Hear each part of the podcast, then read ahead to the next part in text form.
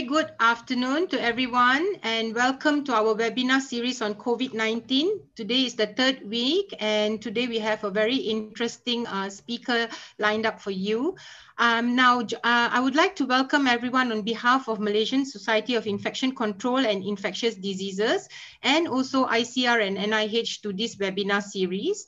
Today, uh, I will introduce you to our moderator, Dr. Shanti Ratnam. Um, she is actually a physician by training and then went on to pursue of advanced training in intensive care. And um, subsequently, she was actually the head of intensive care unit in uh, Sungai Buloh Hospital from 2008 to 2018, uh, October. Subsequently, now she is joined Thomson Hospital since uh, October 2018 and um, she's very passionate about intensive care and she's done a lot of research in this field as well. So without further ado, Dr. Shanti, pass over to you. Thank you very much for the kind introduction, Anusha. It's always a pleasure to meet all of you on, on this platform. Um, I'm your moderator for today's session and I shall introduce the speaker for today, uh, none other than Dr. Lee Chew Keok. We fondly call her as CK. Um, so basically, CK um, holds a degree in uh, MBBS and went on to do her master's in anesthesiology from University of Malaya. In 2012, she completed it. And in 2016, January to December 2018, uh, she completed her fellowship in intensive care. She is the head of the intensive care unit in Hospital Sungai Buloh since June 2019. Um, and since the onset of the pandemic, she has been involved in setting up of the intensive care unit uh, to receive the first COVID-19 patient. And up to December 2020, I'm told that ICU has managed more than 500 critically ill COVID-19 patients. Um, and uh, Hospital Sungai Buloh has also achieved one of the lowest mortality in the country. Uh, being one of the youngest intensivists in the country, um, CK has definitely uh, risen up to the challenge and has done all of us very proud in the times of increase in surge capacity and scarce resources to accommodate one of one of the biggest ICUs in the nation. And I believe so now that it's a 60 bedded intensive care unit. It's amazing. And so without much ado, I would like to now invite Dr. Lee to share her presentation today on uh, critical COVID-19 treatment. Thank you, Dr. Shanti, for the kind introduction. And thank you also Malaysia Society of Infection Control and also Infection Disease for uh, giving me this chance to, to, to give this talk uh, at this time. Let us start with the case that we that unfortunately we have seen uh, way too frequently over the past one year. Okay, Mr. HN, actually he is a 44-year-old Malay man. He has hypertension on fat amlodipine. He's diagnosed to have positive COVID on screening and then presented with fever for four days shortness of breath on exertion, and poor oral intake. On referral to ICU, he was day nine of illness, tachymic on high flow mass 10 liter per minute, respiratory rate of 40 to 45 breaths per minute, SpO2 of 94 to 95, and temperature is 39 degrees Celsius. So he was intubated, ventilated with bilevel ventilation, and on muscle relaxant infusion and sedation. So ABG post intubation, the pH is 7.28, PCO2 48, PO2 of 93, given us a PF ratio of 93 because the FiO2 is 1. So the point of time, we give PEEP of 12, and also P peak at the point of time is actually about 22, and P peak about 20, uh, about 16. He was subsequently prone for 16 hours because of PF ratio of 93, and also started on IV methylprednisolone 150 milligram daily. So we started, we empirically cover for uh, nosocomial sepsis as well. IV Tazocin 4.5 gram QID started. His ventilation improved markedly after proning, and we able to cut down the FiO2 to 0.5 within four hours. So this is the chest X-ray post-intubation, show bilateral middle and lower zone opacity. So he was supine after 16 hours of prone position. He's one of the lucky one. And because after supine, we don't need to prone him back, Subsequently, he extubated after five days of mechanical ventilation, and he was on IV methylprednisolone 150 milligram daily until uh, extubation, and the methylprednisolone will wean off after extubation. Uh, and he was discharged to the ward after 13 days stay in the ICU, and subsequently discharged home well after 21 days of hospitalization. So this is a chest X-ray after seven days in ICU. It saw a marked improvement. So COVID-19 is the pneumonia, is the uh, most common pneumonia we have seen for the past one year, I think, in Malaysia. So the clinical characteristic, characteristic is a bit uh, different as compared to other types of pneumonia. So uh, from this uh, data that uh, this from this journal that published in uh, in this Lancet Regional Health by Dr. Mendendik and the infection uh, infection disease team in Hospital Sungai Buloh, is actually show us that the clinical characteristic and the risk factor uh, for severe COVID-19 infection before they go into ICU. So for Malaysian data, from 1st of February to 30th of May, we have about 5,889 COVID-19 cases. And out of this, only 210 uh, uh, presented with pneumonia with hypoxia, and actually 63 of them only with multi-organ involvement. So their percentage actually is about 5%. So it's actually less than 5%. And the the uh, the the, the group that actually showing uh, critical illness one that means the multifocal uh, multi organ involvement is only 1.1 percent. So it shows that uh, COVID uh, COVID nineteen actually is very infectious. It can spread everyone, but not everyone get ill. But who can get ill? So these are the uh, the, the, the characteristic of this uh, uh, severe COVID infection in uh, in in Malaysia. So those presented with uh, COVID-19 uh, that require ICU admission, the number actually is 193 up to up to the, the, the, the data was collected up to May. So 51 of them actually require more than 14 days in ICU. And this 51 require mechanical ventilation. Okay, and they have a characteristic like uh, they are having diabetic, most of them actually having diabetic. And also their CRP are relatively high. It's actually about 171. And, the, and, and then the LDH also is a little bit high. What are the risk factors associated with uh, severe COVID-19 disease? That means that uh, which group of patients are most likely to develop severe disease? So from the data that they analyzed, they show that those patients with more than 51 years old and above are more likely to get severe disease. And then those with uh, certain comorbidities, like for example, those patients with uh, chronic kidney disease, and those patients with chronic pulmonary disease, they are the patient, they are the group of patients that most likely to get severe COVID. Of course, we think that obese uh, also will get severe COVID, but from this study, it's actually is not significant. So most of them presented with abnormal chest X-ray, and the abnormal chest X-ray actually is one of the main main determining factor for them to get severe. And also they have actually high CRP level. So this COVID-19 disease, uh, the severe COVID-19 disease, uh, they will manifest in different way, and we see different different type of patients that come into our ICU. So uh, one group of them actually, they most of them they stay in the ward for a few days already. Once they get positive, they got caught into the ward and isolate inside the ward.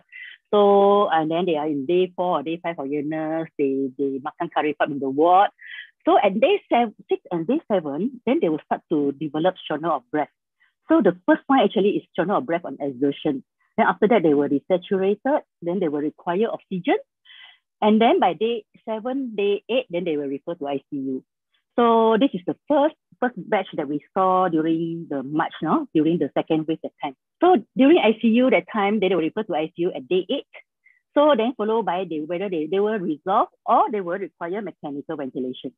So the other group of patients that we normally receive are those patients that present very late when their community spread is a lot that time. So they will just come in, then SARI, then swab, then positive. And this group of patients normally they present with ARDS. And at point of time, then you can see renal failure because maybe from their hypoxia or maybe from the renal, the renal, I mean the SARS-CoV actually attacked the renal or maybe for the CRS. So, so they will see a lot of them actually got renal failure at the point of time. And then they have also some neurological failure, but very, very unlikely I saw neurological failure. So all those coming from community, of course, we don't worry about HAP. But then those from the ward, they're staying like five days already. So we have to consider HAP at that point of time, the, one of the differential diagnosis. Then that's why we will start empirical antibiotics, uh, antibiotics for them. And then we can look at the PCT level, then only we will de-escalate later. So this COVID ARDS is a bit special compared to a classic ARDS. So what is the so different about this COVID-19 ARDS? Okay, we did, we see the patient that is actually they have this call something called happy hypoxia when they are they are very they are they are hypoxic, but then they are still very happy away. They still can talk, they still can take KFC, you know. So and then after intubation, also you see a bit of different. No? After intubation in classic ARDS, normally the, the, the PA pressure will be high, their their their their compliance actually is actually very low, you know. But in COVID ARDS, their mean compliance, testing compliance actually is much much much higher as compared to uh, to the normal ARD, classic ARDS. And then in this group of patients, they also have the relative hypoxemia that actually not explained by their, not related to their stiffness of the lungs. That means when the lungs is actually not so stiff, but then they are still hypoxemic away. So this is uh, something special about COVID-19 ARDS. So we, we talk about like maybe it's due to some pulmonary vascular disease that actually happening inside the COVID-19 uh, patients, you know. So maybe thrombosis happening and then got some angiogenesis and angiopathy actually happening. Does that contribute to this hypoxia? Uh, hypoxia. And then their D-dimer actually is uh, abnormally high. And this D-dimer high means that they have a lot of desk space ventilation as well. So this group of patients are, have higher mortality. Okay, so there is different, uh, so this uh, Gattinoni actually come out with different phenotype of uh, COVID-19 ARDS. So the type 1, the type 1 actually is due to this regulation of pulmonary perfusion. This group actually, they have low elastin means they are high compliance. They have low VQ, they have limited PEEP response. And then they will progress to phenotype H, which is actually pulmonary edema-like picture and ARDS-like picture. They have high lungs elastin, and then they have high recruitability, higher PEEP response. So these are the two phenotypes that we can see in the ICU after you intubate the patient. Okay, so uh, thrombosis is another frequent complication of COVID-19. This Bilaloglu actually uh, uh, published a paper. He said that out of 3,000 hospitalized patients, uh, hospitalized COVID-19 patients, 16 of them having thrombotic event. And most of them actually, actually is arterial thrombosis rather than venous thrombosis. So among 800 ICU patients from the same paper, the rate actually is about 30, 39.4%. 13.6% actually is venous and 18.6% actually is artery. So the occurrence of thrombosis actually is an independent risk factor for mortality in COVID-19. So COVID-19 also uh, have presented with a lot of extrapulmonary manifestation. The co most common uh, manifestation that we see in ICU actually is renal impairment. So they normally can present with acute kidney injury. And then some of them actually presented with some transaminitis, some transaminitis and elevated bilirubin. Liver failure are not so common. All right. GI abnormalities, maybe yes, in the mild patient, but not in the severe case that we, um, we, we saw. Thromboembolism, yes, we saw a lot of thromboembolism cases, but then they are not the big clot at the pulmonary trunk. No, they are not that type of patient. They are just the subsegmental pulmonary embolism. Of course, a group of them actually present with cardiac complication. This is the group that actually is very uh, higher mortality, I think so uh, we have patient actually presented with very, very high lactate. You know, he actually can be perfectly well in the morning and he just have some risk factor like diabetic and hypertension. We can present it with a cardiogenic shock. And when on scan, there is a big pericardial effusion and we need to do a, a, a pericardiocentesis for him, for her. But eventually the heart is just this way and the lactate keep on going up and going up and he, he eventually dies. So these are the few extrapulmonary manifestations that we normally see in ICU we do see the myological uh, manifestation. Huh? Like, for example, they got special, special skin petechia that we are wondering whether are they coming from the drugs that we are giving to them. So cytokine is another concept that is a very hot topic that people are talking about when this COVID-19 starting the time. So uh, this cytokine storm is a hyperinflammatory response that leading to host tissue damage. So what happens is actually this COVID-19 actually bind to the epithelial cell. When it bind to the epithelial cell, then our body response will recruit all the immune mediators to come into to, to, the, to the lungs. So it includes this activated T cell, macrophage, and neutrophil, and then they will release a cytokine, a lot of cytokine and causing this cytokine storm. So these cytokines can be pro-inflammatory or anti-inflammatory. It can be doing good to the our organs and also doing bad to the organ. So it can go into to attack in the lungs that causing uh, shortness of breath and also causing pneumonia and also causing uh, uh, uh, desaturation. So it's also the, attack the brain. Uh, but as up to now, we we I think we only see stroke cases now. I have an MCA impact I've seen before. Okay, so and then a cardiovascular abnorm, uh, uh, cardiovascular system involvement, like for example, they present with pericarditis. So the case that I, I say just now, actually when we do the pericardiocentesis, we send the the, the, the fluids for RT-PCR actually is negative. So in the liver, it causes a transient raise in liver enzyme and which actually resolve on its own. And in kidney, this is the most common complication we have seen. Uh, is actually represented with AKI. So, so, so cytokine storm, is it relevant to COVID-19? So people also query about this. Huh? So JAMA uh, actually published a paper uh, in actually June. He said that uh, in this study, they say that in this, in this article, they actually commented that the IL-6 level in all these COVID-19 uh, COVID-19 ARDS actually is very low, you know, as compared to the conventional ARDS IL-6 level. So we, I believe that actually more than IL-6 is actually playing a role in this COVID-19 ARDS rather than just IL-6 itself. So that's why some of the patients we see that even tocilizumab they respond, but not all they will respond to tocilizumab. Some will need beta-prednisolone or some will need dexamethasone. So so as I, uh, this is the same slide that I, I showed just now, because I want to, uh, to, to tell you that which group that patient that we will normally see. So we normally see the patient at this point of time, day eight of illness, when they already require five liters of oxygen. So criteria for ICU referral. So in Sungai Buloh, our ID are very efficient, I would say. They have a very close monitoring on the ward for all our COVID-19 patients. When the when it's not overwhelmed, when there are sick patients are not so much that time. So normally they will refer to us when the face mask is about uh, five liter per minute. So nasal prong, normally they will take care on their own and they will start some steroid and patient will recover and they will never refer to us. So they will refer to us when the patient is face mask of five liter per minute. Well, when there is actually hemodynamic instability. And when the patient requires close monitoring on fluid on vital signs, uh, for example, all those patients on heart failure, you know that you can cannot give a little bit more fluid. Huh? All those patients end-stage renal failure that requires dialysis. So a little bit more of fluid also will cause SOB.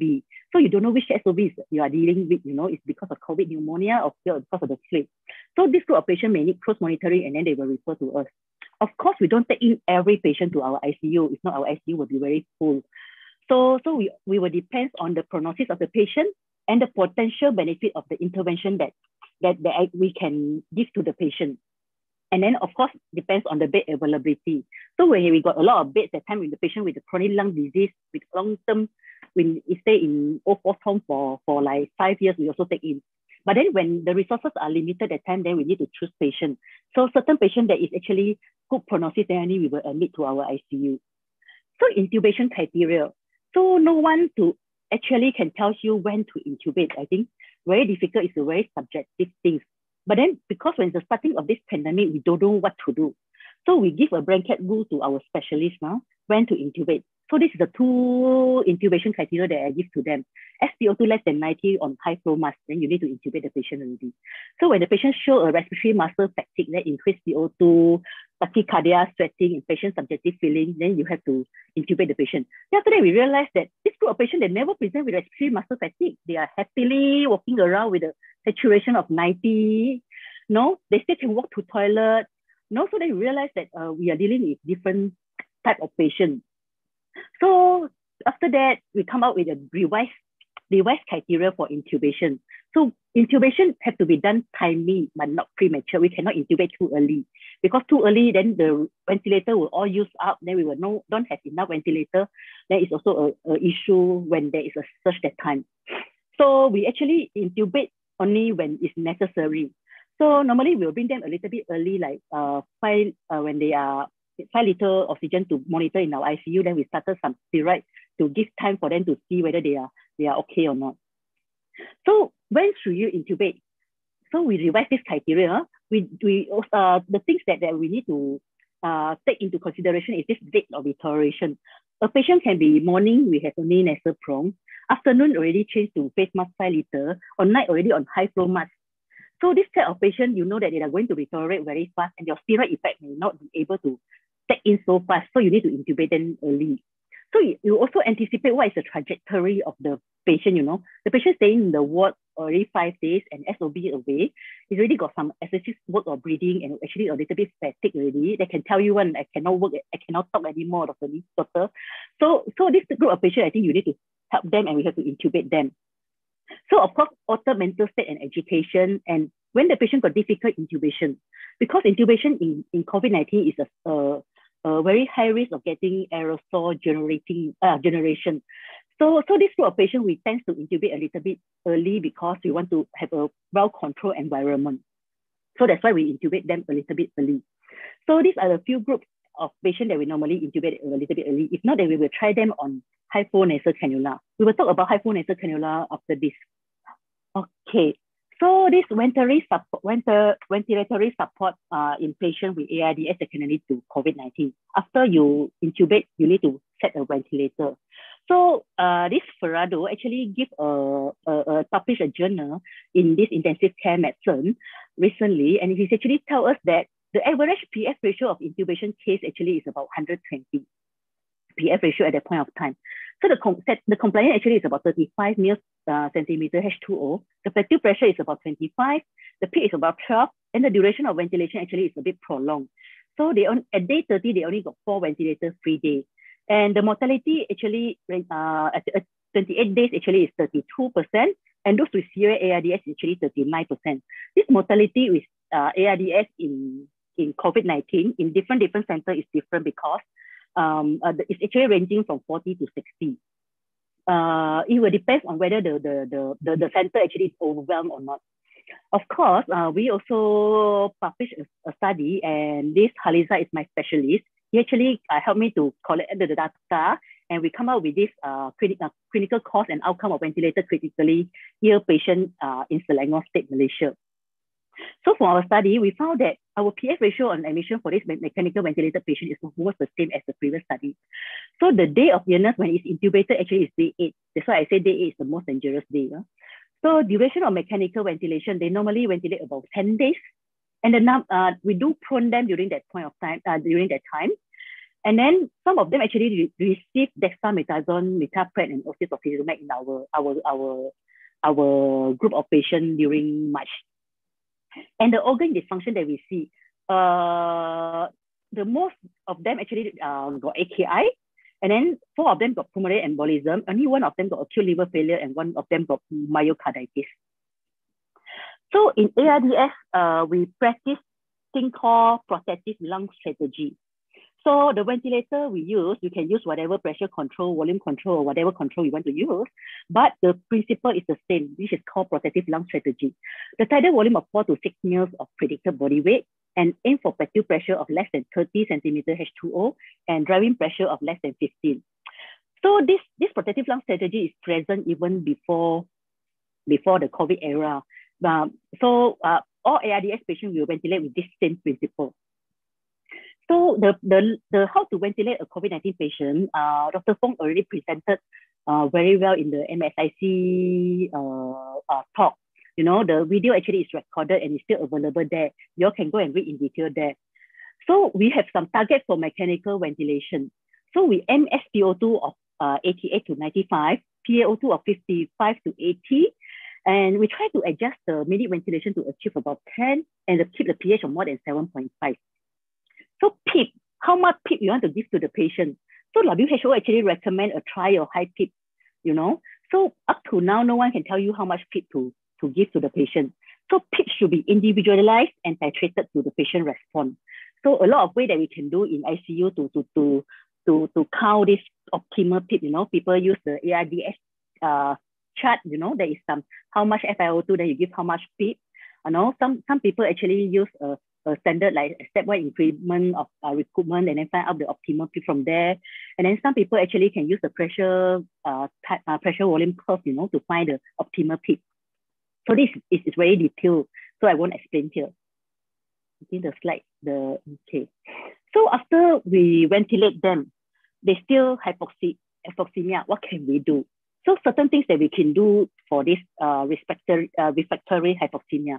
So you use prone position, neuromuscular blockage agent, inhaled nitric oxide, recruitment maneuver, or ECMO. So up to now for COVID-19, uh, for ARDS, prone position is the only one show show a very good data in reduced mortality. The rest of it, the data are still controversial. In COVID-19, uh, I in our cases, we only use prone position neuromuscular blockage and ECMO. Inhaled nitric oxide, we don't use because uh, we only got, I think, a few tank of nitric oxide uh, in our hospital. and actually in peace department. So recruitment maneuver, the latest study actually show in ARDS, actually it causes more harm rather than benefit. So that's why we, we didn't use. So evidence for prone position in ARDS have been present uh, even before, even before, even before uh, the COVID era. In year 2001-3, this PROSEVA actually published this journal. It showed that uh, prone position in severe ARDS uh, uh, reduced the mortality by half, you know, by half, and then uh, by nearly half lah. So, and then they prone the patient actually about 16 hours per day, and they prone it very early, between 24 to 48 hours. So we actually uh, practice this in our ICU. So we prune our patient when the PF ratio actually below 150 millimeter mercury between 24 to 48 hours. So WHO also recommend this now. And then they, they we prone for minimum of 16 hours. So latest uh, surviving sepsis guideline also say that the proning, uh, the prone uh, duration actually can be from 12 hours to 16 hours. So this is this is uh, even WHO also recommends 12 to 16 hours. We already so used to 16 hours, you know. It means like we prone today, tomorrow morning only we supply the patient back. So of course we have to know the side effect of the proning and then the contraindication of the proning and all these things. So we come out with a protocol for our Sungai Buloh Hospital, a prone positioning in the intubated adult ICU patient. So inside here, we actually teach people how to prone, you know. You know, prone, we require a lot of people. So when you want to prone the patient, we need six of us, not six of people inside. So we actually come out with the the the, roti canai method. We actually balut, we actually we actually cover the patient with the with the with the with the with the with a draw sheet, you know. So so uh, we, we managed to reduce some of the um, the people needed inside to prone the patient. So you can you can see this uh, this uh, this uh, this uh, protocol in uh, by using this link. So from our Sungai Buloh data, uh, we should uh, of course our number is very small that time because we take the number uh, up to up to middle of April only. So that time we have 49 mechanical ventilated patients and I think 14 of them we need uh, to prune. So we, even this 14 patient, we show a statistically, statistically significant outcome, you know. Uh, uh, he showed that the PF ratio actually improved, you know, the P value actually is very, very low. So prone really can improve the PF ratio. So of course, then we also start neuromuscular blockage agent, muscle relaxant. So when you want to use muscle relaxant, you have to weigh between the uh, synchronization of the ventilation and also the development of this critical illness related weakness. We already use steroid in COVID patients. You know, we use Dexa, we use methylprednisolone, we use, you know, we use a lot of steroids already. So when you want to use muscle uh, relaxant, so the addition of muscle relaxant will cause more, more risk for the patient to develop this critical illness related weakness. Because of this, WHO actually recommend that uh, against the use of this uh, neuromuscular blockage agent, you know, they actually, they say that shouldn't be routinely used, except, except that when you see that there is ventilator dyssynchrony despite sedation, or there is refractory hypoxemia or hypercapnia. But from my personal experience, I use a lot of muscle relaxant in prone. So most of my prone patients will get their muscle relaxant, but we prone for 16 hours, then my muscle relaxant will just last for 15 hours. After supply, then we will off the muscle relaxant and we will we will assess the patient whether they require a second prone or not. So we found that um, the longer you infuse the muscle relaxant, the patient, the most likely that you will get this critical illness, uh, polyneuropathy or myopathy. So I have one case that I actually prone seven times when uh, when we are very free, free, yeah, not really free, when we got so not so much of COVID patient that time, we actually prone seven times. And this patient actually very bad. He actually developed a very bad uh, weakness that we had to trachea him after trachea, he have to be on mechanical ventilation for a month. So this, this is like um, uh, the side effect of the uh, neuromuscular blockade agent. So you have to use it very cautious. So some recommendation, like for example, uh, surviving sepsis guideline, they, they, they recommend intermittent boluses rather than continuous infusion. Sorry, yeah, the slide. Like, okay, how about ECMO? Current data uh, show that uh, the, there is no randomized control trials in ECMO at this moment of time. So the current data only limited to this observational study. So recently there is a cohort study of 190 patients that received ECMO in US. Lah. So 66% of them survive, you know, and then they actually survive to hospital discharge and 60 days also they still survive. So in Singapore, the day I listened to the talk, they say they have like 16 patients. And then I think five of the patients actually survive. So uh, they say that ECMO should be started very early, no less than seven days. Huh? The PF ratio less than 100. And then they in the first seven days when they started, then the, the outcome is very good, better. The mortality actually is lower. So you have to be considered in center with appropriate expertise. Lah. So like for example, in Sungai Buloh Hospital, we don't have ECMO. So when we want ECMO, we have to refer to, to Selayang Hospital and refer to, to, to UITM. So you know, when we want to refer to UITM, then you, if the Sungai Buloh, uh, if the Selayang have to come to our ICU to do the ECMO, um, the patient, when the patient require ECMO, that time they are not suitable to transfer already lah, because their APF ratio are so low already. So you can't transfer them. So the whole team have to come to Sungai Buloh Hospital. So if they come, the whole team have to come here, and then they have to stop their elective and have to stop their a lot of things, you know. So if the center itself got the ECMO, then it's very good. It's very good, then you can try ECMO. So in Sungai Buloh, I think we never try we try to refer, but of course we, we, we can't transfer the patient over there. So of course it's not cost effective, you know, ECMO is very expensive in private. I think it's in, as I saw they say in private, it costs about 150K, the kind of things, you know, it's so expensive. So that's why we didn't try ECMO in, in Sungai Buloh Hospital. So we only consider ECMO when the PF ratio is actually less than 50 millimeter mercury for three hours, where the PF ratio actually less than 80 for six hours. So you have to try early, less than seven days. You know, all this is from theory lah. So after seven days, the lungs already stiff and, and so bad already. Then no point that we try ECMO anymore. So the reversibility is very important. Huh? I think that is the things that is very important here when you want to use ECMO. So if the lung is still reversible, then yes, ECMO have a role. Okay. So how about awake prone? Uh, how about awake prone? So the data for this awake prone actually is very limited to this observational study. Um, uh, the, this Ferrando actually published a prospective uh, multi-center observational study. So he said that uh, in their patient, uh, 199 patients they're putting on, on high flow nasal cannula and then they, and 55 of them practice awake prone. So awake prone actually show that a trend towards a later intubation, but the later intubation means it's by one day, you know but it doesn't reduce the mortality. It doesn't reduce in the risk of getting intubated. No, the patient will still be getting intubated. So we do practice uh, awake prone in our ICU. Uh, in the um, you know, even in ICU, I think in the ward also we, we, we will try to ask the patient to prone on their own. Even they start, they start to have a little bit of SOB, we ask them to sleep in prone position. You know, uh, we actually give them a leaflet. So we actually ask them to prone, like for example, uh, it can is actually is a proper prone position with a pillow on top of the chest and also support the head.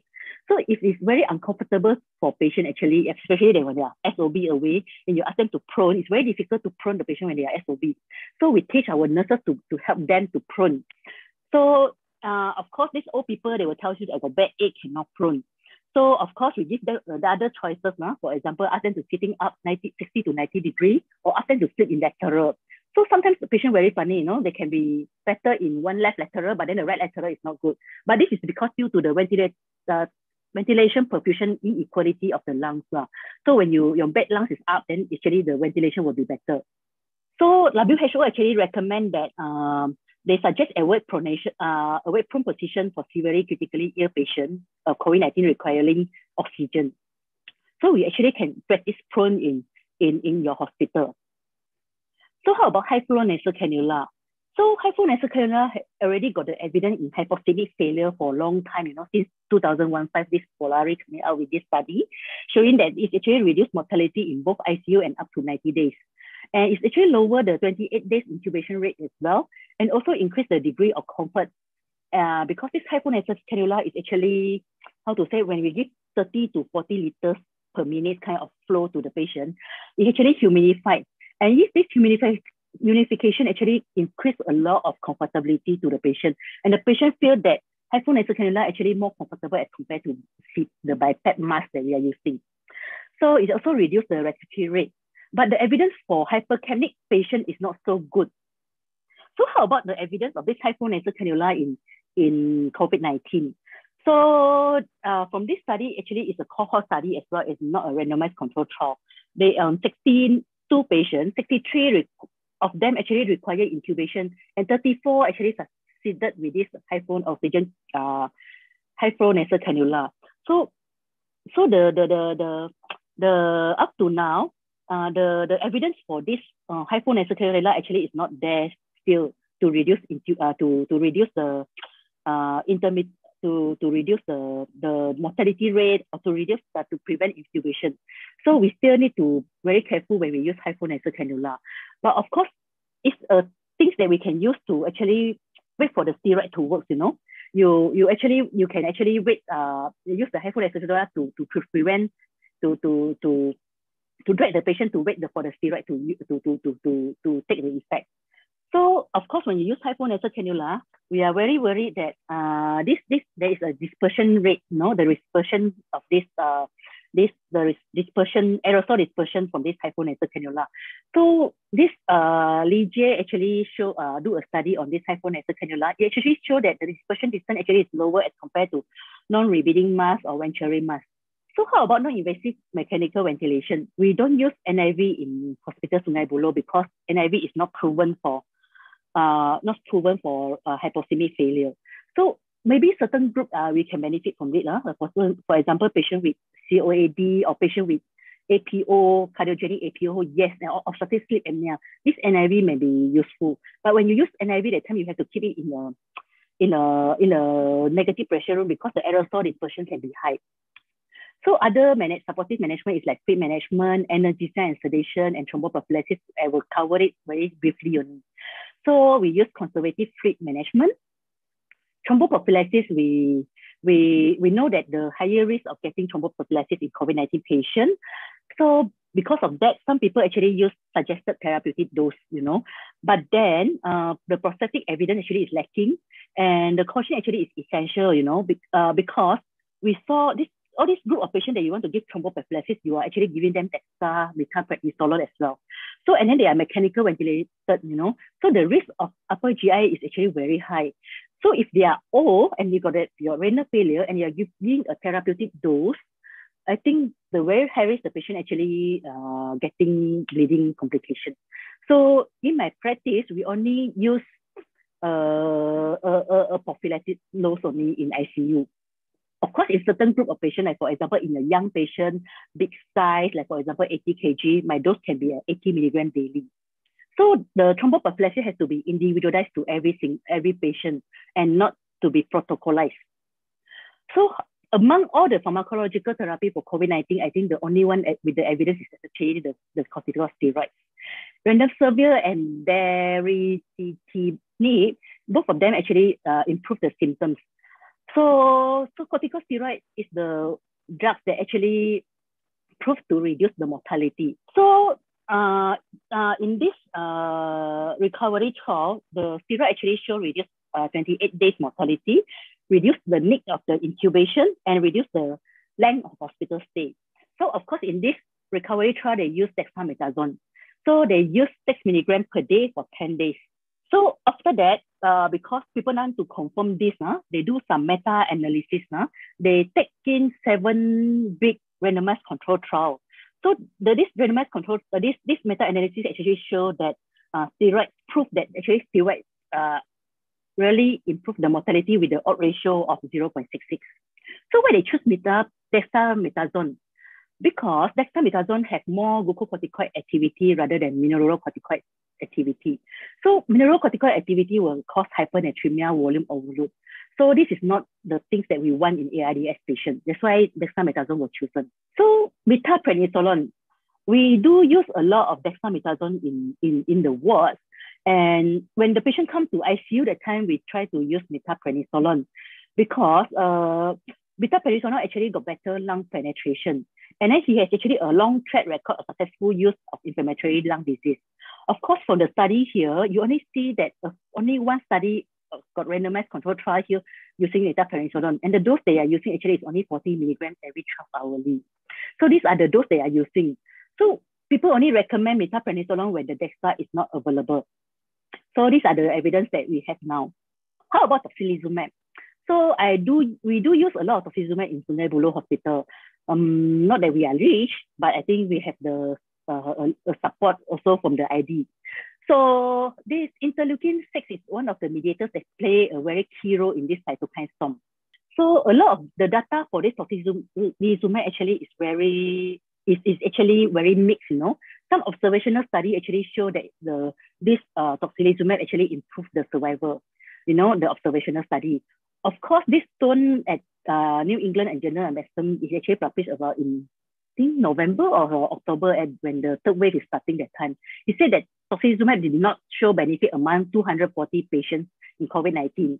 So there was increase in percentage of worsening disease at 14 days. So that's why people start questioning about this tocilizumab. And then that's why all these people are saying that whether cytokine storm is actually really happening in COVID-19. So further data on this tocilizumab actually is needed. So a few days ago, I saw this in one of the chat group. Uh, it's a preprint article. They say that tocilizumab uh, uh, in patient admitted to uh, hospital with COVID-19, which is under the recovery trial. It actually showed that uh, tocilizumab improve the mortality in addition to the steroids. You know, when you give together with the steroid, actually it improve the uh, improve the survival and other other clinical outcome. So we are still waiting for this study to be published now. Of course, convalescent plasma we never use at all in our ICU in Sungai Buloh because we think that convalescent plasma doesn't work. Of course, now there's no data on it as well. Okay, so now I want to go to the second case. Okay, this is a case that I just want to bring up, I, my presentation is going to end very soon already. It's something that I want to bring out to you all. To, uh, so another type of patient that we are seeing. So this patient is a 64-year-old SRME, known case of diabetes, present with fever and cough for seven days, RT uh, positive, liver showed of breath at day 10, subsequently intubated. Post-intubated, he's actually ventilated on SIMV pressure control mode, peak of 10, generating good tidal volume and peak airway pressure actually is about 20. So he has started on Kaletra. This is the first group of patients that we are seeing that time. Uh, the public group, no steroid was given. So he was extubated on day 15 of illness. So he was intubated for hypoxemic failure at day 18 of illness. ABG that time showed a very bad CO2 retention. Okay, and also uh, uh, hypoxemia as well. He was subsequently turned to prone position. So that time we don't know what to do, so we turn everybody prone. Okay, so then then the time airway pressure go up to 46. We are so worried whether uh, is it we are dealing with something like a pneumothorax or something. We do a chest X-ray to see if there's no pneumothorax. Then we check ETT, no block, nothing. So peak pressure, then we measure actually it's 42 and the driving pressure is 30. It's very, very high. So after that, after prone, the ABG improved. Of course, the bicarb actually is 35 at the point of time already. So he has worsening non-oliguric AKI. He was started on meropenem and micafungin. And then we did a HRCT for for him. So this uh, HRCT actually show organizing pneumonia pattern, of course, with underlying some fibrotic changes already. So we we give we treated him with aripiprazole prednisolone 500 milligrams daily for five days and subsequently went to tap prednisolone 60 milligrams daily.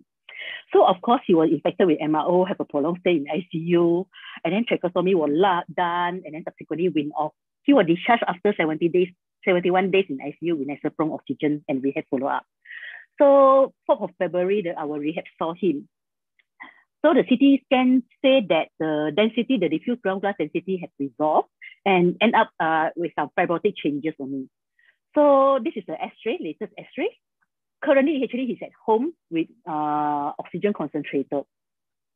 So organizing pneumonia in COVID-19, in viral, in virus pneumonia actually is happening. So um, we've seen a lot of this organizing pneumonia recently because of increasing use of CT scan. Of course, interpretation of CT scan of this uh, organizing pneumonia is very difficult. It's not so easy, you know. So when do CTPA, the radiologist reported uh, organizing pneumonia. So during that time, do you need to pulse the patient? These are the questions that we need to ask ourselves before we give the treatment. So this talk, I think, is going to be very long and another another topic, and I think we will continue later on. So take home message here is for COVID-19 patient, we need early identification. Those patients that admit to us very early and then we screen in the ward and then they started DEXA in the ward, and they start with prep in our ICU and then we early intubate them, they have better outcome. So this is the patient that I, I, I presented just now and he's actually a very happy, go lucky patient and he's currently now at home at the four. So thank you very much. Thank you very much for that uh, very thorough presentation, CK, covering, uh, you know, heroically so many aspects of managing a critically ill patient uh, with COVID-19 in ICU. And uh, I'm sure there are many questions. I can see about 26 questions here for you already. Oh my God, it's already one hour. Sorry, Dr. Shanti. Yeah. Okay. Okay. So I want to start off with the uh, most famous question here that has the highest number of points. And basically, okay. first question, I, am sure everyone is waiting for us to do ECMO, waiting for which hospital first is going to start doing ECMO. And I know that we have one hospital that has actually tried to uh, do ECMO um, in uh, ARDS in UITM, but unfortunately the patient uh, passed on. So the question here is, will ECMO be useful in ARDS COVID patients? And to support critically ill COVID patients for whom ventilation is insufficient to sustain blood oxygen levels? Okay, I think I explained. Uh, I think I explained this thing in the ECMO section just now, maybe a bit too fast. Okay, so okay, ECMO, yes, ECMO whether useful or not. Okay, the data actually now actually uh, only limited to observational study. Okay, the cohort study show that uh, 190 patients, 66% actually survive and then to hospital discharge. And also, so of course, you need to think about the cost, uh, the cost. And then the, the, the, the, whether the patient, the people are very good in doing ECMO or not. This, this thing maybe, this, this time maybe is coming from a uh, ECMO center, you know. It's not the center that we only do one or two ECMO at one year kind of things. No? So, so that's why I don't, uh, whether ECMO is useful or not, I think the data are not so strong yet. But then if you got the expertise, then I think you can do. Yeah, I totally agree with that. Uh, expertise and and a very selective group of patients who don't respond to prone and very hypoxemic and yes. Mm. Okay, so the next question I think it's a very famous is you know people are still confused about you know should CPR be done in patients who had a cardiac arrest in spite of having been given every possible treatment. And if you do need to, which are the type of patients um, and when do we discuss DNR? Okay.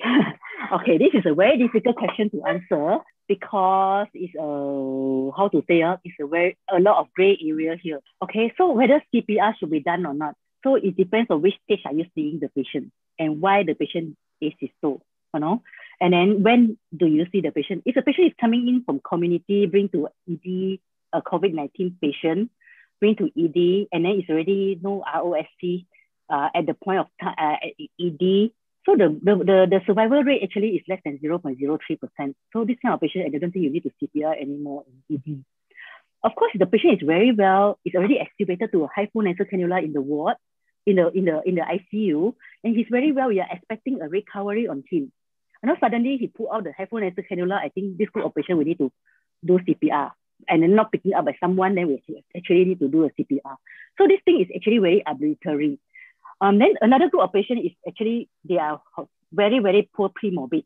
Like for example, they already got long-term oxygen therapy at home, walk a little bit also SOB already, the lung reserve was so limited. And then they already come here, that time already got multi, multi-organ failure. So I don't see this group of patients we should CPR them. Whereas, and then some patient that we try already like 30 days in ICU, 30 days in ICU. And the 30 days also, you cannot win your FiO2. You know, your FiO2 keep on getting at FiO2 0.8. I actually got this group of patients because we are very new that time. We don't know whether the patient will improve or not. We actually ventilated them for one month. One of my patients actually is 78 years old, and we actually ventilated for one month. So this this patient actually, I think when he when she SC2, I don't think we need to CPR because she already very late stage, and all the treatment has been failed already. So no point. I hope I answered the question, Dr. Shanti. Yeah, I, I think that's very well answered. You know, it, it depends on the, where it happened, how much has been done before the arrest has taken place, what is the pre-morbid like of the patient.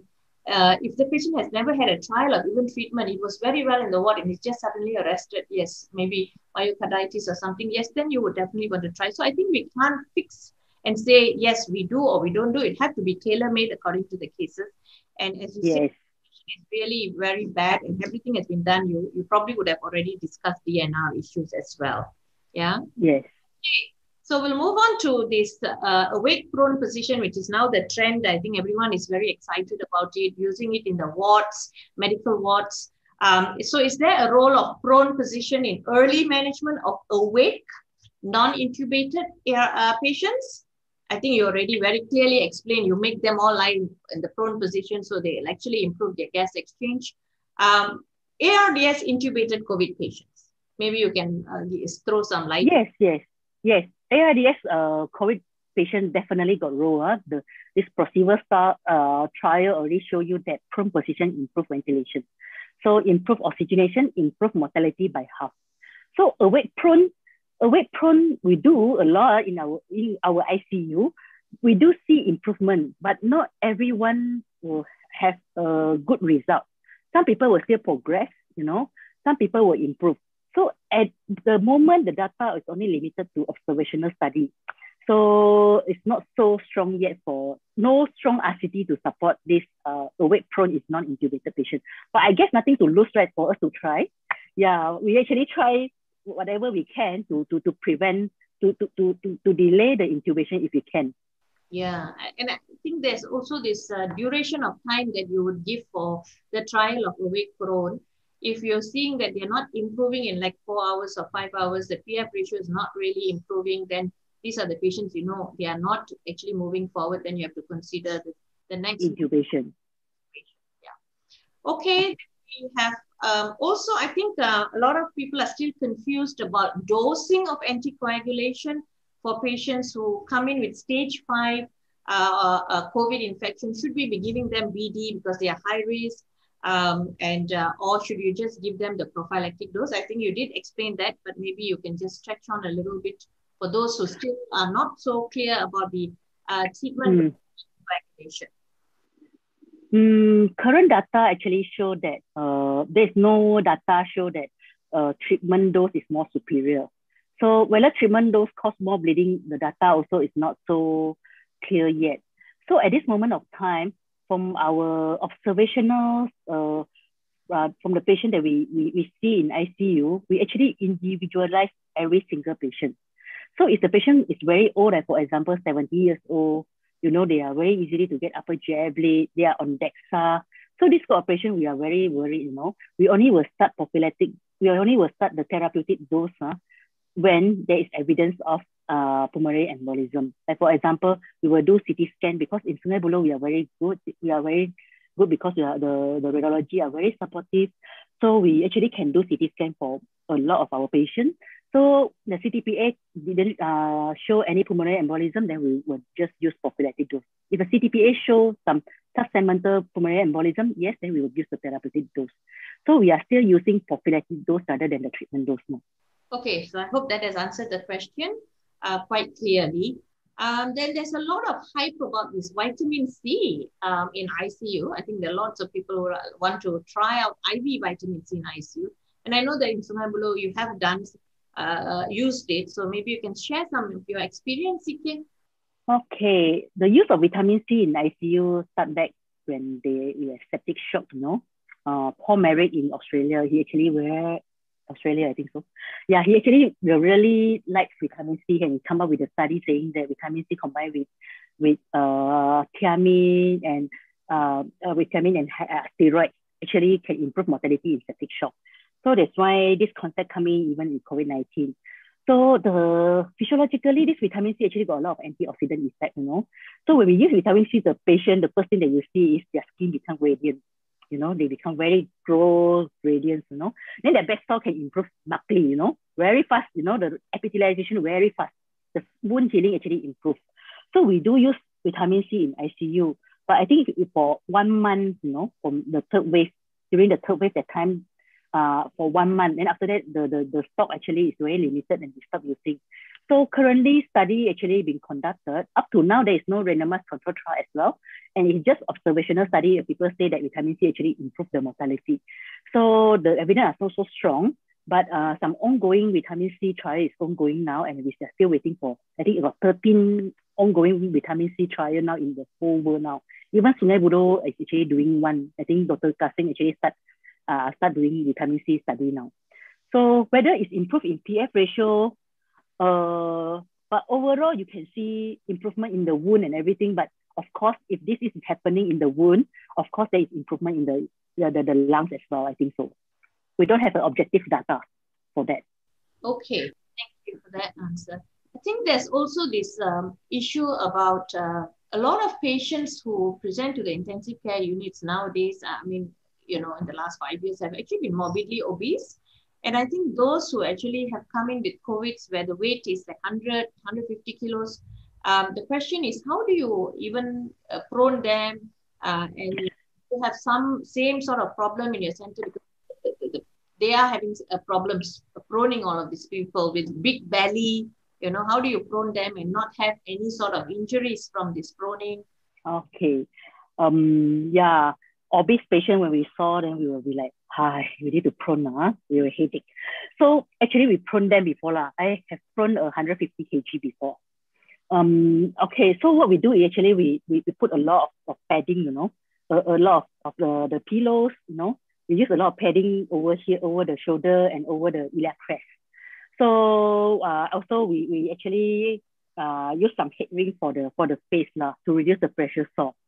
So of course we do a lot of, of prophylaxis also. We we, we uh, like like for example the chin here uh, very easily to get sore. You know our patient one of it actually someone who uh, he come up with a YouTube one. There is a sore there. They actually causing some I think supplemental nerve injury. I think so because from the prone position. So after that we actually improvise lah. We actually put a lot of uh, the, the the the the the pressure ulcer prevention all those like dressing over the face over the bony area to prevent the pressure sore. So we do prone the, the good prognosis of this patient. The good prognosis one, we actually prone them and they show marked improvement after proning.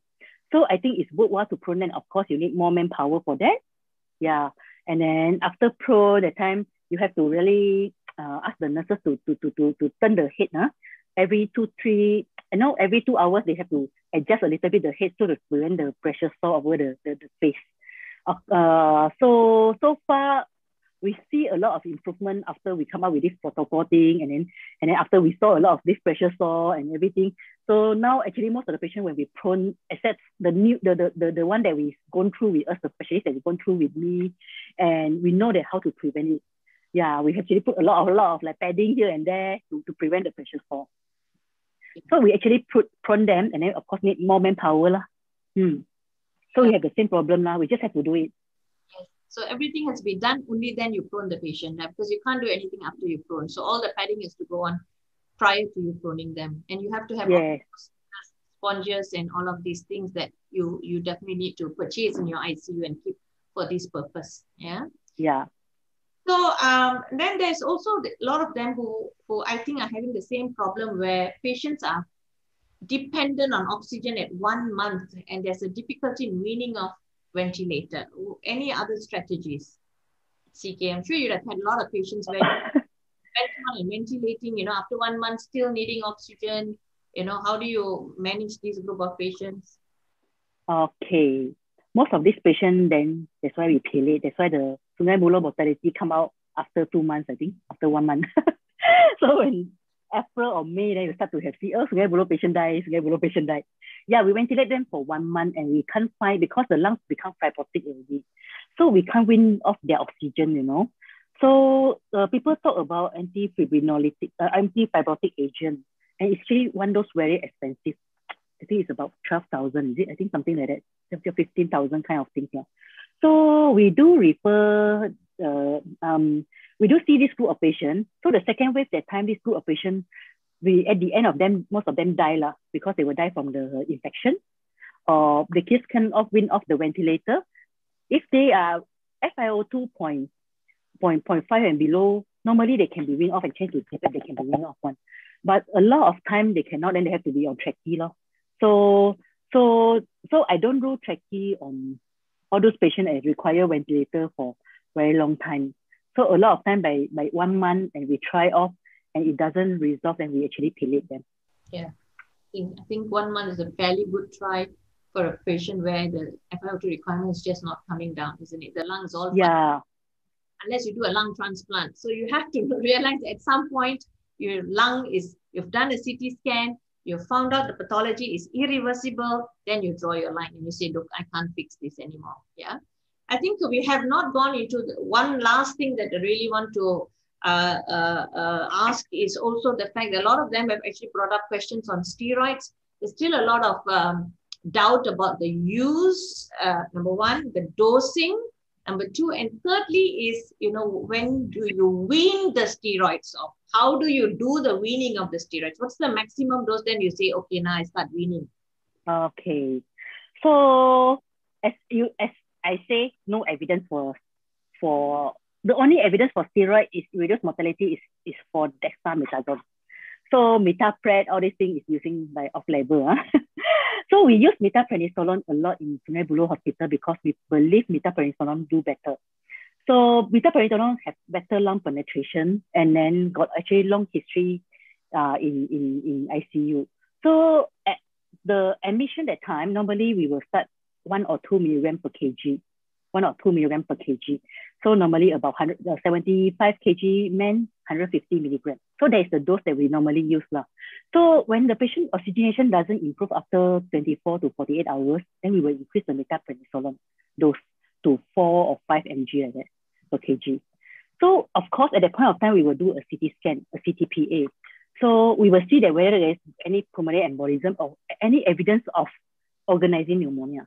So when there is evidence of organizing pneumonia, um, we, uh, uh, we shall refer to a respiratory physician to start uh, high dose steroids. Lah. So in Sungai Buloh, we will start ourselves. We give about 500 milligram of uh, steroids. So organizing pneumonia, the methylprednisolone dose actually is a pulse methylprednisolone. We use about 500 to 1 gram per day, a total dose of 3 to 5 grams over 3 to 5 days. So after that, you have to maintain with prednisolone. And because this, this AI, this uh, organizing pneumonia, post-infection organizing pneumonia are a little bit different from this cryptogenic uh, organizing pneumonia. So that's why the prednisolone is not for long term. It has to be weaning off when there is clinical improvement. So every, I think, uh, every every one week like that, uh, we will cut down by 10 like that, like 10. So the patchy, the patchy that we saw just now, actually we went off the uh, prednisolone before going home. So at this moment of time, he actually didn't on any more steroid Uh, so we went off in, in ICU itself, we went off over one month period kind of things. Lah. So this is the dose that we are using in, in, in Sungai Buloh Hospital. But of course, Malaysian Society of Intensive Care recommend the use of DEXA even in mechanical ventilator patients. I think they have their point, you know. The point is, um, you know, when you use methylprednisolone, your, your ICU have to be very clean you cannot have infection. So once you got infection, the patient will die. So that's why the infection control is very important in, in, in, in ICU or, or in, in any of the ward that you want to use methylprednisolone or, or, or whatever, uh, whatever, whatever, whatever, the, whatever steroids. So, so, so far the evidence is only for meta, uh, the DEXA. So that's why the Malaysian Society of Intensive Care is recommending DEXA in, in in mechanical ventilated patients. Unless there is CT scan evidence of organizing pneumonia, then they will refer to respiratory physician to start the pulse methylprednisolone. Did I answer the question, Dr. Shanti? Yes, very well, very well. And of course, no intensive care discussion stops without talking about fluid management. So that's going to be the last question because we've passed an hour already. So doctor, should we aim positive or negative balance? That be the last question, CK. Yes. Um, whether should we aim negative or positive balance, I think you have to depend on what stage of patient you are seeing. So, so if the patient is primarily lung pathology and the kidney is normal, so normally in ARDS, we tend to give negative fluid balance. So we monitor the IO very closely, and then we will tend to give a little bit of Lasix no, to, to actually aim a little bit of negative balance. So when the patient presents to you in shock, in very bad shock, then the patient require fluid. So then, of course, you need to give uh, positive balance fluids, you know. So, so, so this will depend on your fluid assessment. Uh. Fluid assessment in critical care, fluid responsiveness and fluid assessment in critical care is another big topic and it will take me another hour to explain, you know, maybe one hour also cannot finish. So, so this one, it will be another topic, you know. Some people use echo to see, some people use uh, Vigileo, you know, the, the thing. So, so a lot, a lot of things to, to, to, to explain here. So it will take very long, another, another topic, I think yeah, you have to. Mm. I totally agree. And I think she has put it very nicely. At which phase are you involved? At the phase where, you know, it's a, a septic shock, you need the initial fluid resuscitation, you're going to be a bit more conservative in these patients with lung conditions. So I think we've already passed our time, uh, 10 minutes past the time. And uh, has really done a great job in wonderful presentation and wonderful uh, answering of all of these questions. So thank you very much for all the time that you have spent in Sungai Buloh saving lives and uh, time spent teaching everyone. You know, it's intensive care and anesthesia. So a lot of units don't have intensivists. Sungai Buloh is lucky you were there. Many units are run by anesthetists. So I hope this uh, presentation and the webinar has helped uh, and will help the anesthetists in the whole of the country uh, to manage because I think they are still the backbone because there's only like 25 intensivists in this country versus so many anesthetists. So I will end this webinar by saying that uh, the take home message basically in any critically ill patient, not COVID, but any critically ill patient is early identification of those who are going to require uh, intensive care services so that every ICU uh, should have a criteria of bringing them in early, monitoring them early, early intubation. You give a time frame, it doesn't work, you then just proceed. And with regards to steroids, I think uh, the data is is quite clear that you know the uh, dexamethasone recovery trial, yes, already uh, being used by the ID team, the medical team in the ward. So when they come to ICU, then you tend to go one step ahead, methylprednisolone, and then the organizing pneumonia, a little bit more methylprednisolone. And uh, don't forget from what dominant VTE prophylaxis, treatment doses, uh, and of course, um, uh, looking at fluid balance is also very crucial in uh, patients who are ventilated. Infection surveillance, because we are doing so much of steroid usage, we have to have a very good protocol for uh, infection surveillance, like, you know, biweekly infection surveillance, uh, looking at all of these uh, aspirates and cultures make sure that your infection control measures in the ICU, well said, CK, that it's all in, in place. Protocolize a lot of things so it becomes easier when you're running a big unit. So I think CK has also done that, just made a lot of protocols. And, you know, thank you so much for all of that links that we can go in and have a look. So in summary, we've had an extremely interesting session today. And uh, do join us again next week, the same time, the same day. And next week's topic is again very much related to intensive care and it's on DNR and ethics in COVID-19. We will discuss on ethical challenges in COVID-19 pandemic. So thank you everyone. We'll see you all again the next week. Thank you CK and to all the organizing committee out there behind. We can't see you. Thank you very much for all your help. Thank you. Thank you, Dr. Shanti. Hmm.